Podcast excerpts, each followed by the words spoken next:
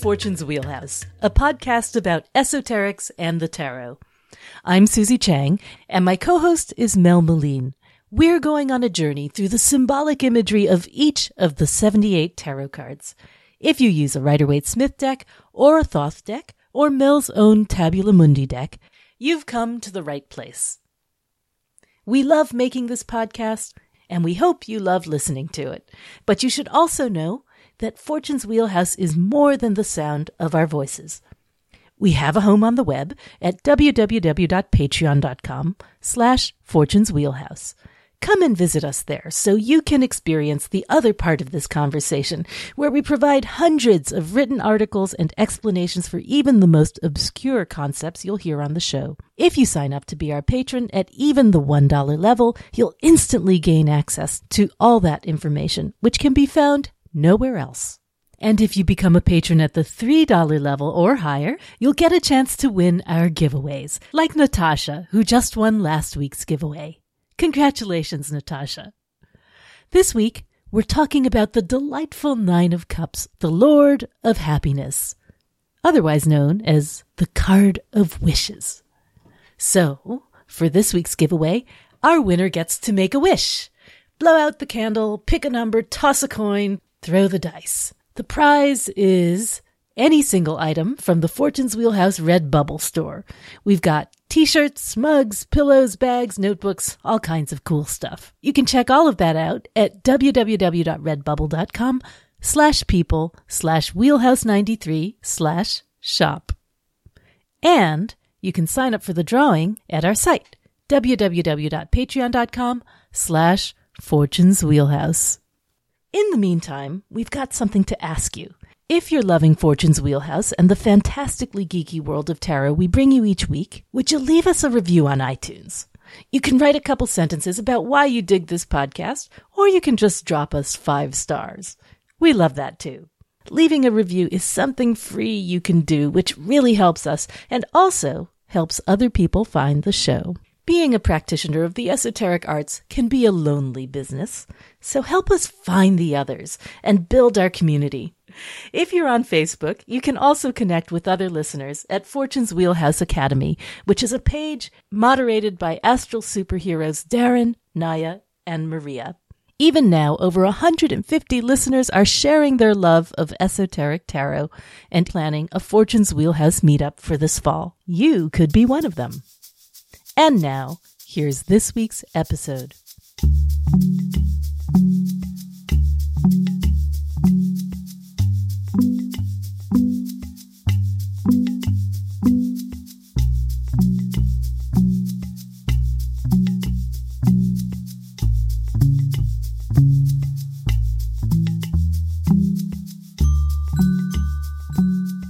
Welcome to the Nine of Cups, the Lord of Happiness, or the Lord of Material Happiness, which is the Golden Dawn name. Don't worry, be happy. Yeah, and it's funny that they call it material happiness, given that this is cups, not Not discs. not discs. But at the same time, there is definitely a, a sort of a legacy historically for this being just a card of being generally successful in life and having things come to you. Everybody loves to see this card. I remember one time you had gotten. We, we were doing like those haikus that were yeah, that guessing was fun. games. That was fun. Yeah. Yeah, and and we had to try and guess what cards uh, each of us got, and uh, and you did one. One day you had gotten three of swords and nine of cups, and it was like in retrospect completely obvious. You did a great haiku about you know happy and sorrow, but I was like, now what could that possibly be? but actually, that's something interesting to do is to contrast this card with the three of swords because that's Saturn and this is Jupiter. That's a three, and this is a nine. That's- so they have a connection there. Right. And that's air, the mind, and this is water, emotions. So they really are kind of, in a way, really polar opposites. Anyway, so here we are with the so-called card of wishes, the nine of cups. And as we were saying, it's Jupiter ruling the second decan of Pisces. So this is a bit of a double card in a way, because uh, classically, Jupiter is the ruler of Pisces. And as the greater benefic, we definitely see its effect here. Oh yeah, it's it's very uh, thrilled to be here. It's good all around. It's expressing itself in the most positive way you can imagine, uh, as abundance, as openness, as wish fulfillment, Complete satisfaction. showering gifts down. Jupiter's expansion, and it's placed on the tree of life right in the middle pillar, right at the foundation of Yesod, Yeah. where its ex- expansiveness can Has room expand. Yeah, in, in those astral realms. And this is actually probably the best example of a of the most Jupiterian card, right? Like in the way that the Four of Cups was the most lunar card. This is the most Jupiterian card because we haven't got a Jupiter and Sagittarius card. Right. We just have this. And it's, I think it's the fullest and, and best expression of the water suit. You know, Yes. it's the penultimate before that. And, and well, 10 is called perfected success. We'll get to that one next and it has some pitfalls in it. Whereas this card is just the pure, Yeah. the pure emotional expression of joy. Right. And we often see with nine cards that they are the purest and most potent magical form Yeah. of the expression of the suit. And this one's the best one we got. Which kind of makes sense, you know, nine as a number of completion, um, and birth, you know, the, the Yeah. gestation cycle. yeah, that makes sense. the so, nine the nine months in the womb for right. something to come to fruition. So if you think about the other nines, you've you've got strength in wands, you've got happiness in cups, you've got cruelty in swords, and you have gain in discs. And you know, of those, I think ultimately I would take happiness. You know, Yeah, who wouldn't? uh, you know, gain is great, but ultimately, what you want is What's more is important is being happy. yeah. This is the card that everybody wants. One thing we didn't talk about in the last episode when we were going over the Pisces symbolism is the glyph of Pisces is the two fish. Right. You know, Right. moving in different directions, but kind of tied together with that crossbar Mm-hmm. thing. Well, there's a there's a mythology around that.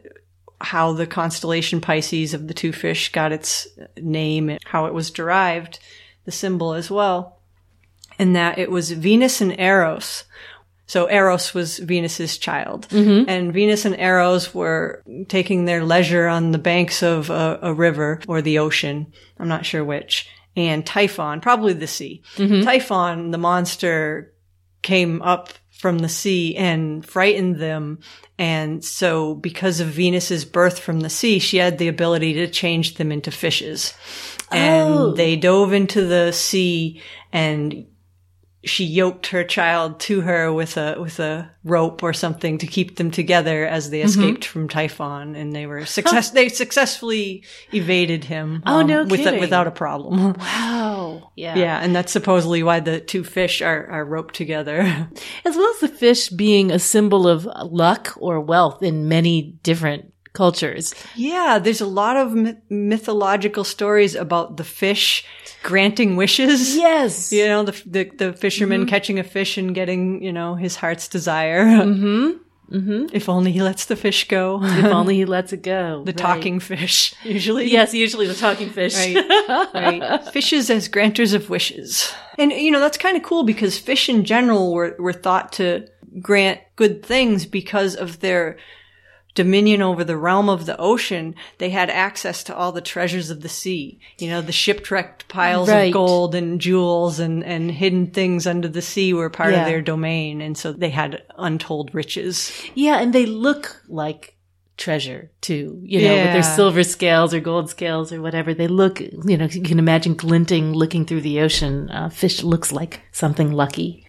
The time of year we're talking about March 1st through March 10th, which may or may not include the leap day that precedes that. Right. The middle decan of Pisces, so it's the most stable and fullest expression of the mm-hmm. sign. Of a not very stable sign. Exactly. a mutable sign. Right. But here it has a moment of, you know, the potential of Pisces is, is this kind of spiritual and sensual enjoyment. March, beginning of March. This is our in like a lion time, which is sort of Jupiterian, you know? Sort of, yeah. I can see that. yeah, that's sort of uh, um, blustery, at least in this part of the world, blustery, raw, but with the with the scent of something, uh, something new, and fresh coming in. And then we have uh, the associated majors being Fortune, the Wheel of Fortune, and the Moon. Mm. So the thing about the Moon, of course, is that it is a bringer of good or ill fortune, depending on how it's aspected. And if it's an aspect to Jupiter, you can be pretty sure that that's a good, time. Right. Double Jupiter in this case. There's even something sexual about this card. So it's not only material satisfaction, it's not only good luck, and it mm-hmm. is both of those to a huge degree, mm-hmm. and emotional pleasure, but it's also, there's a sexual satisfaction here too, mm-hmm. because of Yesod, um, being the, Yeah. the Sephira of the generative organs. Right. the place where the magic happens. Right. yeah, it's also interesting to think about the Jupiter card, the fortune card, as the outstretched palm of Kaf and the moon as the back of the head. So, you know, um, well, on the one hand, you have the outstretched palm of Kaf there to receive the blessings of whatever Right, the or, moon or to hand out the blessings. That's really Exactly. Mm-hmm. interesting. It's almost as if the hand, the palm is handing out the blessings that are from your subconscious, your deepest desires from what Mm-hmm. you, you know, what you most want that maybe you're not even aware of. And here you go. Mm. Yeah, the idea that your fondest wishes fulfilled in this way, it's there for you to receive. With the hanged man story that we've been talking about. So this makes me think of the, the pleasures of water, you know, because water is essential in a very pleasurable thing. And here we have, you know, the redemption, the gift of water, the, the renewal of life, you know, water as the mother letter, one of the mother letters, the contents of the grail. Yeah. I'm just going through the real quick, the other Jupiter cards. We have Jupiter in Gemini, interference or shortened force. We have Jupiter in Leo, uh, victory. We have Jupiter in Libra, truce. And then Jupiter and Capricorn, change. So um, the the difficult one is Jupiter and Gemini, but uh, because it's in detriment, Yep. right? But um, But even that but one, even it's then, said to yeah. prevail ultimately through, you know, the- Yeah. the, the blessings of Jupiter. through the blessings of Jupiter, exactly. It's so, a temporary interference, that one. Right. So temporary interference, victory, truce, and change, and happiness, of which, of course, we see happiness as being the most positive expression of Jupiter as a decan ruler in the numeric minors. the best of the best. The best of the best. There's such a emphasis on both sort of the lunar qualities and the and, and the Jupiter qualities as messengers of chance, you know, as uh, as expressing through randomness and through no virtue or vice of your own, you receive these things. You know, uh, there's a there's an unearned quality to the nine of cups you know maybe through previous karma but there's there's a quality of it just happens if you are sigilizing or working or trying to do magic for luck i would choose this card Yeah, no kidding. Yeah, because it's the card where you get your wish. Exactly. Let's see. Yesod of Hay. So this is the, um, Kabbalistically, Yesod is the ninth Sephira, the Sephira of the moon. And then it is uh, of Hay, the second letter of the divine name, or in Briah, the creative world.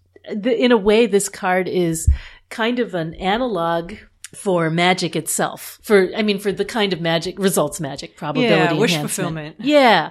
So you go to Yesod, you, you, you go behind the curtain, you go mess around with a bunch of stuff, and then you try and get a result, you know, and that's preferably the way that it happens, um, in your subconscious, which is, of course, a, a Pisces lunar, uh, moon, moon card type thing. You, yeah. So, so if you imagine what we do in magic, we basically assume that all things are possible, which is related to the moon card, but that we have a way of working behind the scenes, um, going up a level to Yesod, changing things around, and then what we receive when we're back in the real world comes to us as if through fortune, as if through fate. Yeah. So this is And fortune itself is kind of like that, like all things are possible, all things can change. yeah, right. Causing change in conformity with will. Right. Isn't it uh, something that people say of the tree is that the things that are thought of or dreamt in the world above are the reality of the world below. So what is dreamt up in Briah becomes a reality in Yetzirah, you know, and same thing with Yesod, you know, what's dreamt up in Yesod becomes reality in Malkut. That relationship between the wish and the reality is kind of happening right in this card. One thing I read about Yesod that I thought was really cool in relation to this card, it talked, it called Yesod itself the Holy Grail. And it said that it was the point of fusion between planes where a receptacle is made in lower consciousness that can serve as a container or giver of form to the forces of higher consciousness. Hmm. Because, you know, you so does that point between Malkut and the rest of the tree, and it is that astral plane where magic can happen. So yeah. it's, it's the grail itself that can contain those higher consciousness forms and give them shape. Yeah. I thought that was cool. It's if everything is funneled into there. So this is interesting because we all often call this card the card of wishes, but that is originally a cartomantic interpretation, I think. So in uh, in playing card nomenclature, they actually do call the Nine of Hearts the card of wishes. And like, you know, all hearts, all cups, they're deemed to be fairly fortunate, generally favorable, even the five to some extent. They call that a fat sorrow, you know, a sorrow that also brings you good things. So, you know, in general, the suit of cups is considered to be uh, fortunate, and this card the most fortunate of all. Etteilla called this the card of victory. So we think of that as Six of Wands, but many people consider the Nine of Cups to be the card of victory. Um, it says this card is always of good omen for men of war, soldiers. It announces a great advantage over your enemies. And if it's reversed, it predicts a success in business. Yeah, you can't go wrong. Yeah, and loyalty in those in your employees. And, you know, actually, if you look at the Waite description, he actually says it's a good augury for military men, but he's borrowing from Etteilla there. In the, in the decan imagery, there's definitely a little bit of a slightly negative connotation in the sense that there's a, there's a little bit of uh, arrogance or smugness. yeah, it. well, that's you know this card almost never means anything bad, but the only thing I've ever seen that it could be is some conceit. Yeah. Is there a virtue and vice of Yesod that's yeah, appropriate? Uh, the virtue is independence mm-hmm. and the vice is idleness. Oh, okay. Yeah. Which makes sense, right? right? Right. Just taking your, your good things for granted, your blessings yeah. for granted. But it says that even if um, there's conceit, that the person is still kind, high-minded, and generous. Right. Even right, if right, they're right. somewhat smug. Exactly. So the actual image from the Picatrix is a man upside down with his head below and his feet raised the up. Hanged man. Yeah, right. Exactly. And in his hand is a tray from which the food has been eaten. So that's interesting. There's definitely an enjoyment of life quality. Mm-hmm. I was just looking up in Picatrix about some of the qualities of the moon, and they specifically talk about appetite, about, you know, literal appetite for good food being something that you associate with the moon, as well as journeys and travel and safe passage, that kind of thing. There's supposed to be great reward uh, as a signification of this image, uh, strong will in things that are high, serious, and thoughtful, mm-hmm. as well as self praise. So there's the sort of uh, self satisfaction aspect that goes into this. In Agrippa, he says it's a, a woman of good countenance and well adorned. Um, and again, there's a little bit of a, in the signification, there's a little bit of smugness or arrogance going on to desire and put oneself on about high and great matters. Mm. So although, you know, we don't see too much of that in the modern interpretations, I know that in book T they do say something about about vanity. Vanity, but still being good at heart. Yeah, it, it mentions I think uh, popularity and and rich living, but also having a social conscience. Yeah, yeah, a good, generous nature, but maybe foolish. Yeah. and we'll talk about the Falstaff analogy when we get to yeah. Rider Waite Smith card. Yeah, and I think that idea, high, serious, and thoughtful, that I think has something to do maybe with the qualities of Jupiter, the interest in larger things and philosophy. Yeah. Belief systems, why things are the way they are, asking the big questions in life, sort of striving for the whys. The, I mean, the question why and trying to come up with answers. Well, the other thing, and this is, I just want to foreshadow this a little bit, is that there can be an element of subterfuge as well with this card. It's, there's no intimation of danger, but, uh, but there's, but there's definitely a quality of not revealing everything. All right, so that makes sense in a way. As as fish are under the ocean, you know, they're, Right. they're, they don't come Right. up very often. Yeah, and I think in general with interactions with fortune, much is hidden, right? It's sort of like you you hope for luck, but until it happens, it's all a secret. Right, spin the wheel and see what you get. Right. And maybe that makes actually a good segue into the Rider Waite Nine of Cups, where you see the arch uh, behind the guy, which is covered. It's like a banquet table that you can't see behind. So that you don't know what's behind there. And I, I know that, uh, actually Marcus and Tally have, they like to alter the cards sometimes to sort of play games with them. And, and they actually use that, uh, backdrop as a theater curtain, you know, for a What's puppet theater. behind? We take what's behind curtain number one, two, or three.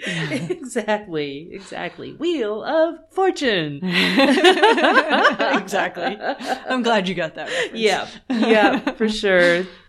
Children of the 70s. So here we have the guy who is dressed in his long robes. He's a portly fellow and his red hat Likes and his good feather. food. Likes his good food, exactly. Um, He's got nine glasses of wine behind him. Nobody's running out here. yeah.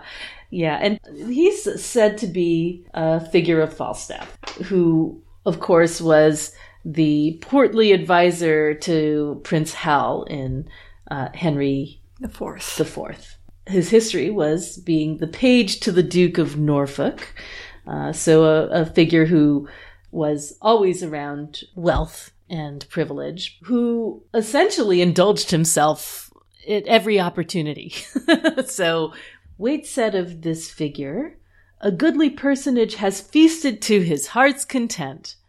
Abundant refreshment seems to indicate the future is assured. And this is again one of those red feather cards. Yeah, I was noticing that and wondering if it brought in the fool a little bit. The fool and also the sun card, Yep, right? Because the right. sun's got the, sun, kid the sun child. Right. Which right. makes sense because, you know, Yesod does have that direct line to Tifereth.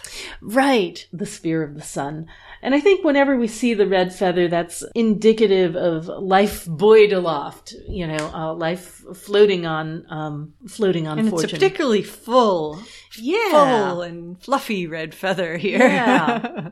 As if, you know, and the fact that it's on his head, that means this is, this is the thing he's thinking about. This is the thing that is most important to him, that the enjoyment of life is foremost on his mind. yeah, when you see this guy, he definitely, to me, looks like a successful merchant.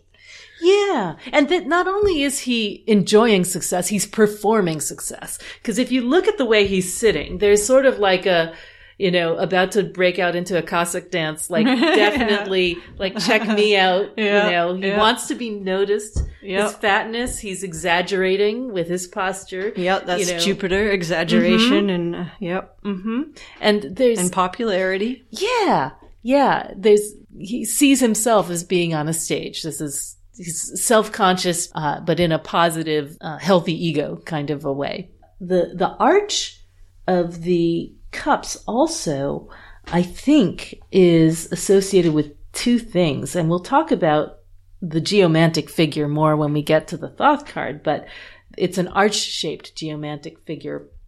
And also that arch is uh, connected to the rainbow of the Ten of Cups. So when we see the Nine of Cups with those that figure, that formation of the arch behind him, it's almost as though that is going to transform in the ten to the to the rainbow arch overhead. Yeah, and there's something about archways as being kind of triumphal. Yeah, and the way it points to the sky as well. Then he's he's kind of like half perched on this very solid looking bench.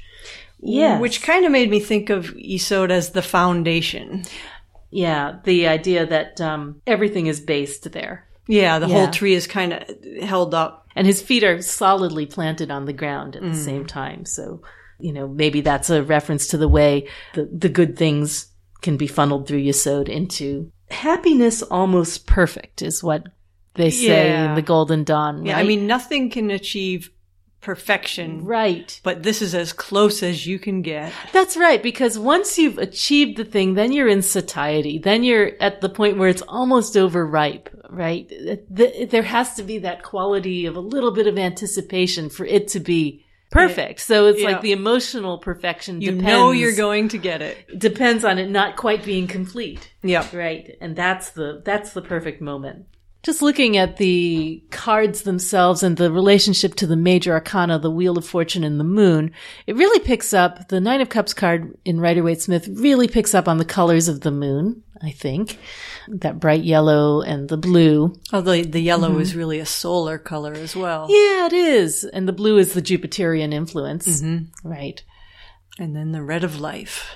Right. You can imagine the roundness of the cups as being part of, you know, that top part of the wheel as you're rounding Yeah, the you're, you're at the top. when- yeah, sort of like you're at the six top. of wands. Yeah, that makes sense. Yeah, yeah. And he's wearing a white robe, which makes me think of Keter. Mm-hmm. You know, and Yesod is on that middle pillar through connected to uh, Tifereth and Keter, and you could think of this almost as you know, this luck is a sort of divine grace. Yeah, yeah. The reflected light of the moon reflects the divine grace. Yeah. Right, reflecting the sun and what's beyond. hmm And what's beyond? Yeah, the pure light of Keter. Yeah, I mean, maybe the idea that because he's clothed in white, it's not like he's. This is not a story about inherent virtue. It's about received or reflected virtue. All right, so um, onwards to the to Lady Frieda's card, the very beautiful, It very is purple. it is gor- gorgeously uh, stylistic. Yeah. You know, and we always look and thought about like what's the status of the flowers. Every cup has a flower. Every and a cup flower for one. every cup. and they're all overflowing. There's Yeah. plenty for everybody. Right, and it's golden, golden. You know, the flowers are golden, the, Yeah. the the waters are golden, the stems are golden. And the other thing that strikes me is that notice how like the the cups and the whole picture is like crowded to the edge of the frame. Mm-hmm. Every bit that can be filled is filled. It's as expansive as it can be. yeah. Yeah. And the colors are just beautiful. The beautiful purples and golds. Yeah, very Gorgeous. regal. Yeah, that's a Jupiter thing. Yeah, Mm-hmm. picking up on the wheel emperor, colors. You know, the royal purple of an emperor. and, Yeah. uh, Yeah. not, not the not the emperor, but the idea of Jupiter as the king. You know, the Zeus Right. figure. Right. Right. This is almost a Tyrian purple, what she's got going on here. And that kind of reminds me of what uh, Crowley said of this card. He said, "The wine is poured by Ganymede himself." the nectar, the nectar of the gods. Yes, Ganymede, the cupbearer, was a young hero of Troy who uh, was so absolutely beautiful that Zeus himself. And, and Zeus is Jupiter, as we know, so brings Jupiter back in. Uh, Zeus himself fell in love with him and abducted him because he was just so physically beautiful. He made him immortal, which is, Zeus didn't often make his, his lovers or his infatuations immortal. Right. So that was a Right. Mm-hmm. very rare honor.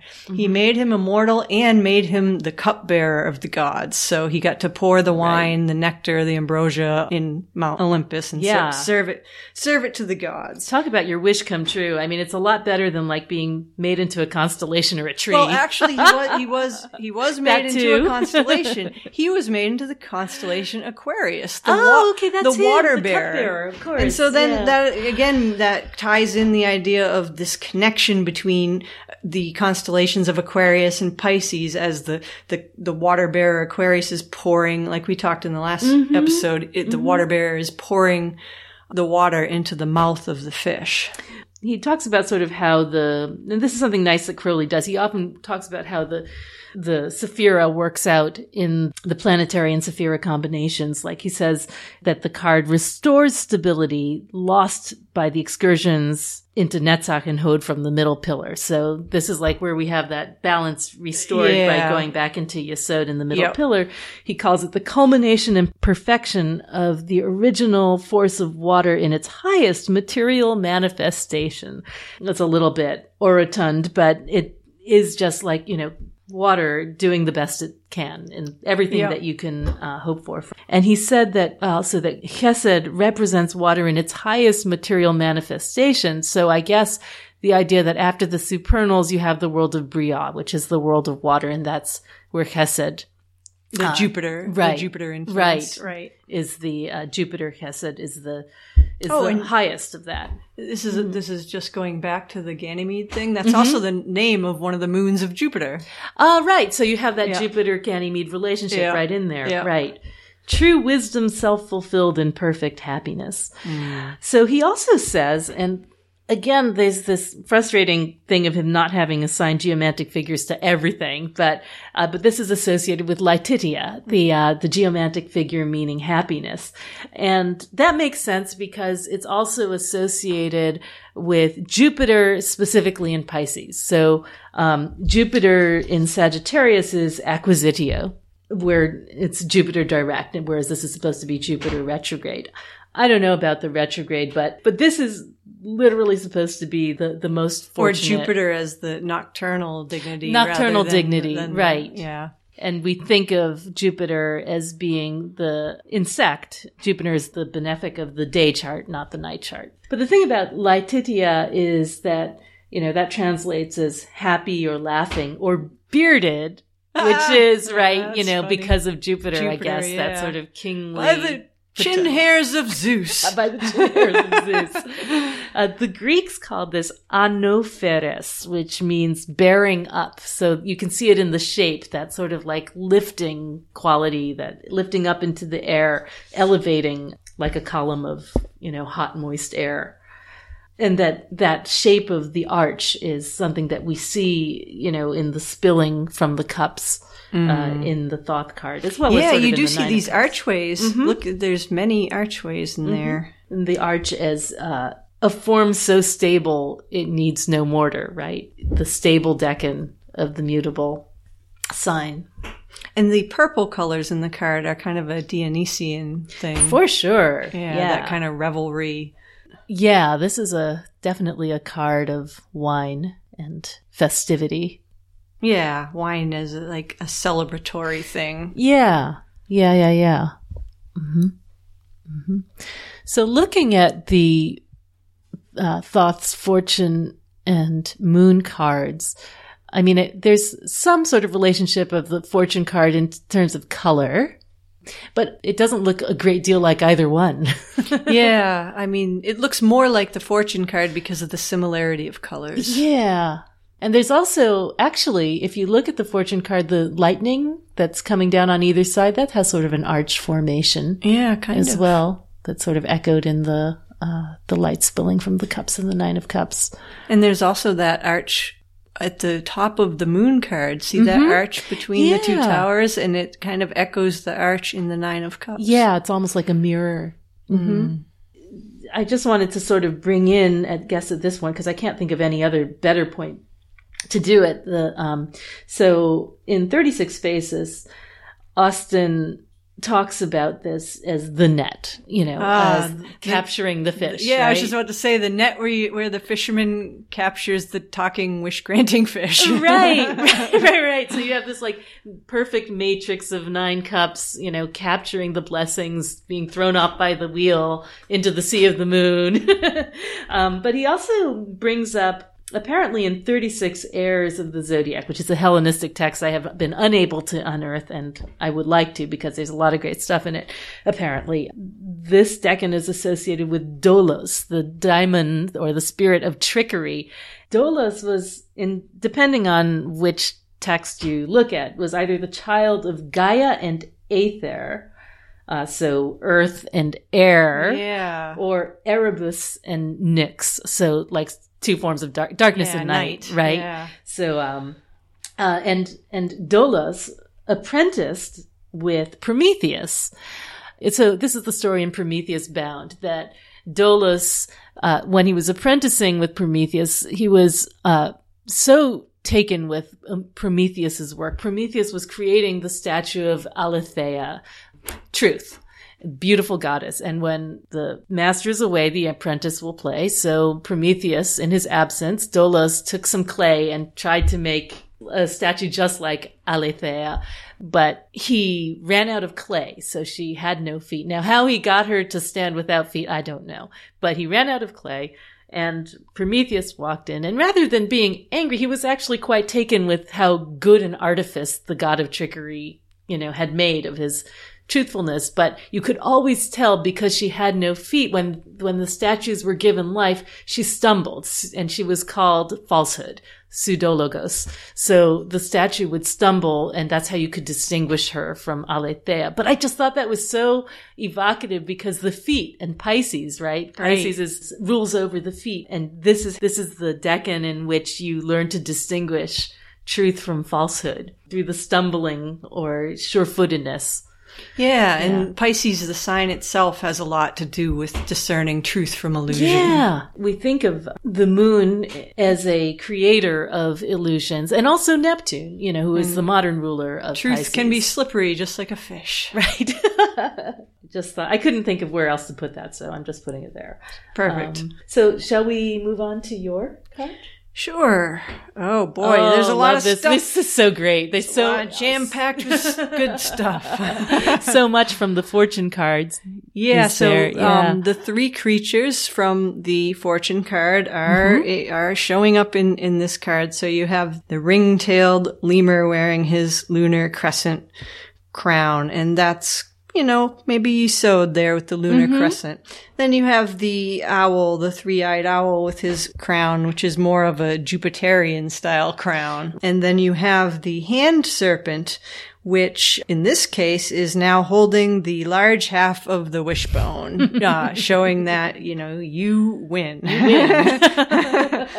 so I'm sure everybody knows the tradition about breaking a wishbone, and if you get the big half, you get your wish. In the uh, British Isles, it was called the Merry Thought. Really? Yeah, the cu- the custom of breaking a wishbone is really old, and it goes back to Roman times, and the earliest is from the British Isles, where that's what they called it.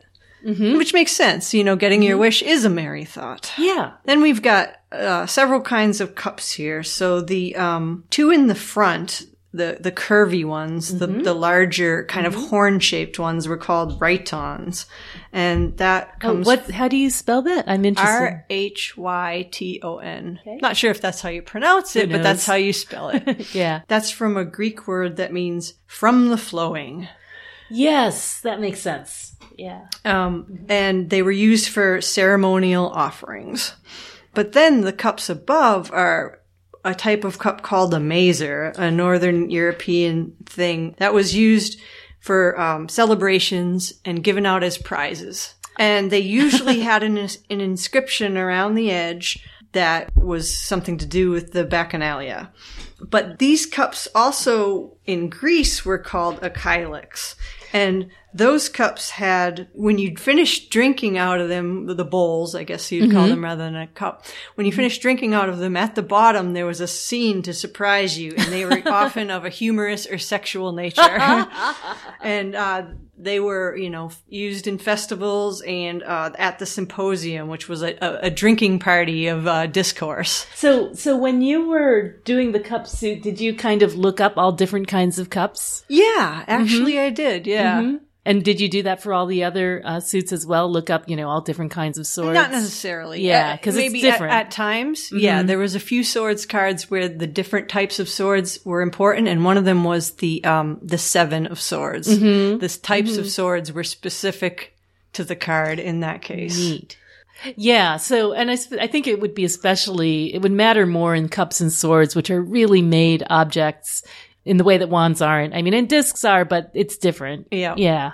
So then we have the fish, and so the mm-hmm. two fish in the center of the card are Forming Pisces. are forming the glyph of Pisces. They're mm-hmm. kind of connected in the middle and they're next to each other, one going up and one going down. The waves at the bottom of the card, I wanted to give them just the impression of dancing. You know, that that, that They look like happy little waves to me. They don't look foreboding or, uh, you know, right. or and churning. They just look dancing and happy. And they look, you know, kind of like stylized in the Japanese style hook yeah, side I'm waves. a huge fan. So yeah, I, Yeah. I, I borrowed his lovely Yeah. uh, stylistic waves. Yeah. Because I'm a big fan.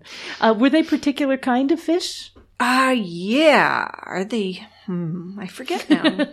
Were they koi fish? Maybe or goldfish. Mm-hmm. Mm-hmm. Not sure. But um, Which would represent wealth. yep. There's a total of nine of them, which that's the. really? Yep. There's nine fish on the card in total. Oh, Um, yeah. so there's one for each cup. mm-hmm. And in feng shui, nine is the luckiest number of fish to keep in your pond or your fish tank. Um, It's supposed to bring good fortune if you have nine fish. Yeah, and that you know, fish in a cup thing, of course, reminds me of the page of Princess of Cups, you Yep. know, where you always have the fish in a cup, and who can be either a vision or a dream or a wish. You know, and also it looks as though so you must have deliberately had them in sort of a tree of life formation minus Malkut. Yeah. Mm-hmm. Kind of like the wishbones in the position of Malkut. So the, the wish has been brought down to the material plane. Okay, that's great. That's great. Yeah. And I like the idea of bone as being a Malkut thing, you know, because bone being very Saturnine. Yeah. And very much of yeah, the body. structure. Yeah, the structure of the body. Yeah. That That's makes cool. sense. Was that on purpose? Everything's on purpose on some level, whether On you're aware by of it accident. or not. whose purpose? Now, who's to say whose purpose it was? Because the muse sometimes has its own purpose. Always. Oh, and the colors. I Yeah. suppose this is the time for the colors. Oh, yes. And you can really see a nice blend of your moon and fortune cards, I think, especially the fortune one. Yeah, there's a, there's a lot of Jupiter colors. So uh, we've got the uh, the main color of the card, which is violet, um, for the Queen scale of Jupiter, and then we've got the colors of the Moon card, which are crimson, buff flecked silver white, light transparent pinkish brown, and stone. And you can see those colors in the fish, oh, actually. Oh, yeah. And if you look, the rest of the card is in the colors of Jupiter, which again, violet, purple tinged blue, bright purple, and blue rayed yellow. Okay, where's the blue red yellow? The cups have the they're they're the bright blue with the yellow banding. the yellow banding serves as the the rays. Yeah, my times- printout was black and a white, lot of so I had to look times at the card. when I was painting these cards, you know, with the rayed and flecked colors, sometimes they're more hinted at than you know directly like streaking something. So Mm-hmm. Yeah. for the blue rayed yellow, I put the yellow bands on the blue cups yeah. Rather yeah. than you know taking something and streaking it. Yeah. Artistically, it, it isn't always a good idea to, to right. do that. And such a contrast between, you know, the fullness of these cups and the previous card, the eight of cups, where you, you know, they were not capable of holding anything. yeah, the cups, you know, the, the water's coming out of the mouths of the two fish at the top, and Mm-hmm. it's like I like the arch. There's the archway shapes of the waters there too Mm-hmm. that we were talking about. So you see that there's like three three main arches in the card. Yeah, yeah. It's definitely both in your card and in the Thoth card, there's sort of a weaving together, which makes me think of sort of the fabric of fortune in a way, you know, a matrix of interconnected between all of the cups. What about moon influences on this card? Well, the moon influences are the fish Mm-hmm. for Pisces. Yeah. So yeah, there's a lot more Jupiter than moon in the card, but Mm-hmm. since the moon is the card of Pisces, there's a heck of a lot of fish in here. I Yeah. figured that was good enough. Yeah. Plus the owl itself is, you know, a lunar creature, which that's Mm-hmm. appropriate for the Jupiter card as well. And it is a double Jupiter card after Yep. all. Yeah. Yeah. And that might be why so much Jupiter Yeah. comes through in this, in this. Plus you're Jupiterian. yeah, exactly. okay. Practical applications? you know, I'm always happy to see this card, but mm-hmm.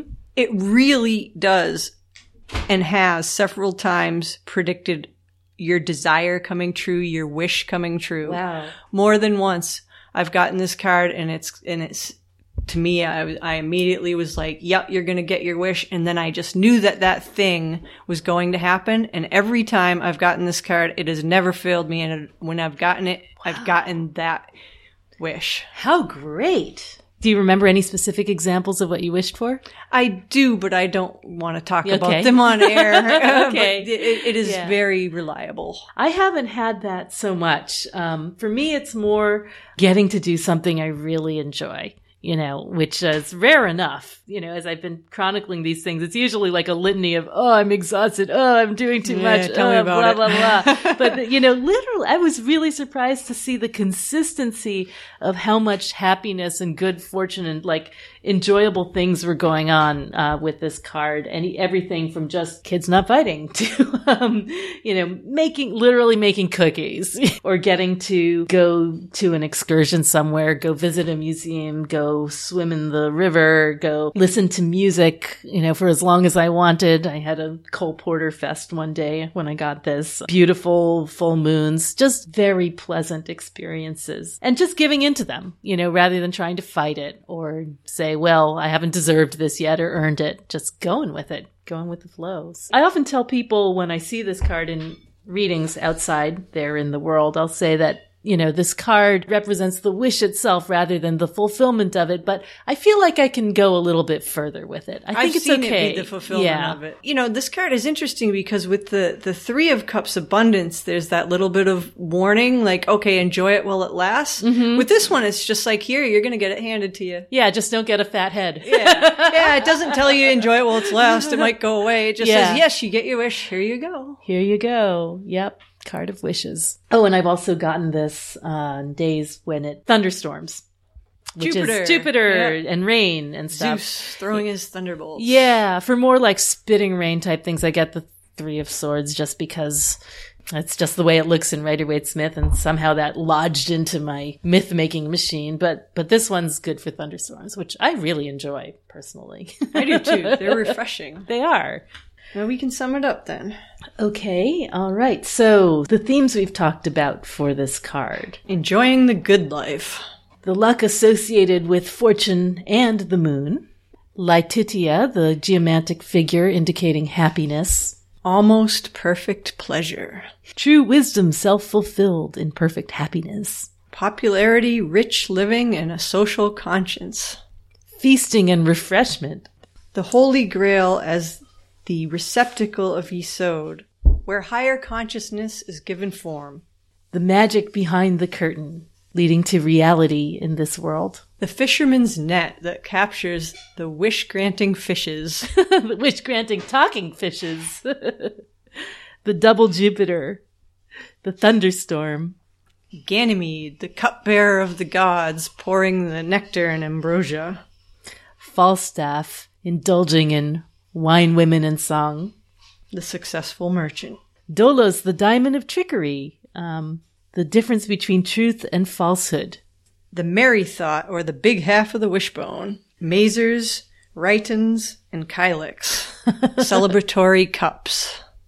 Arches and arched columns, foreshadowing the rainbow. The twin fish. The stability restored on the middle pillar. Water in its highest material manifestation. Yeah, the hanged man as the water of the grail. Our cups runneth over. Yes, they do. Alrighty. Okay, so that has been uh, the very delightful Nine of Cups.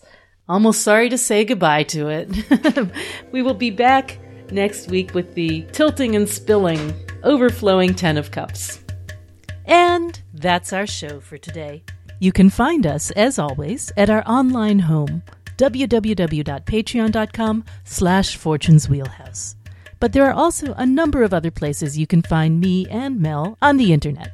All of Mel's books and decks can be found at www.tarotcart.com. So that's your first stop if you want to find anything related to the Rosetta Tarot or the Tabula Mundi Tarot. That's also where you'll find the adorable new pocket sized decks as well as signed and matted prints of her artwork. As for me, my book, Tarot Correspondences Ancient Secrets for Everyday Readers, is coming out from Llewellyn and is available for pre order online at Amazon, Book Depository, and more. I also have a shop on Etsy where I sell the one and only trademarked Arcana case in lavish silks, brocades, and esoteric prints, as well as my Zodiac perfumes. Perfumes for the next month's sun signs are always on sale at the year's lowest price. All of that is at www.etsy.com slash tarotista. And if you'd like your very own Fortune's Wheelhouse t shirt or tote bag or mug, we have those too. You can find them at our Redbubble shop. The address for that is redbubble.com slash people slash wheelhouse93 slash shop. Go on, get yourself something. You know you deserve it. Happy shopping to all you heroes of the astral plane. We so appreciate your support.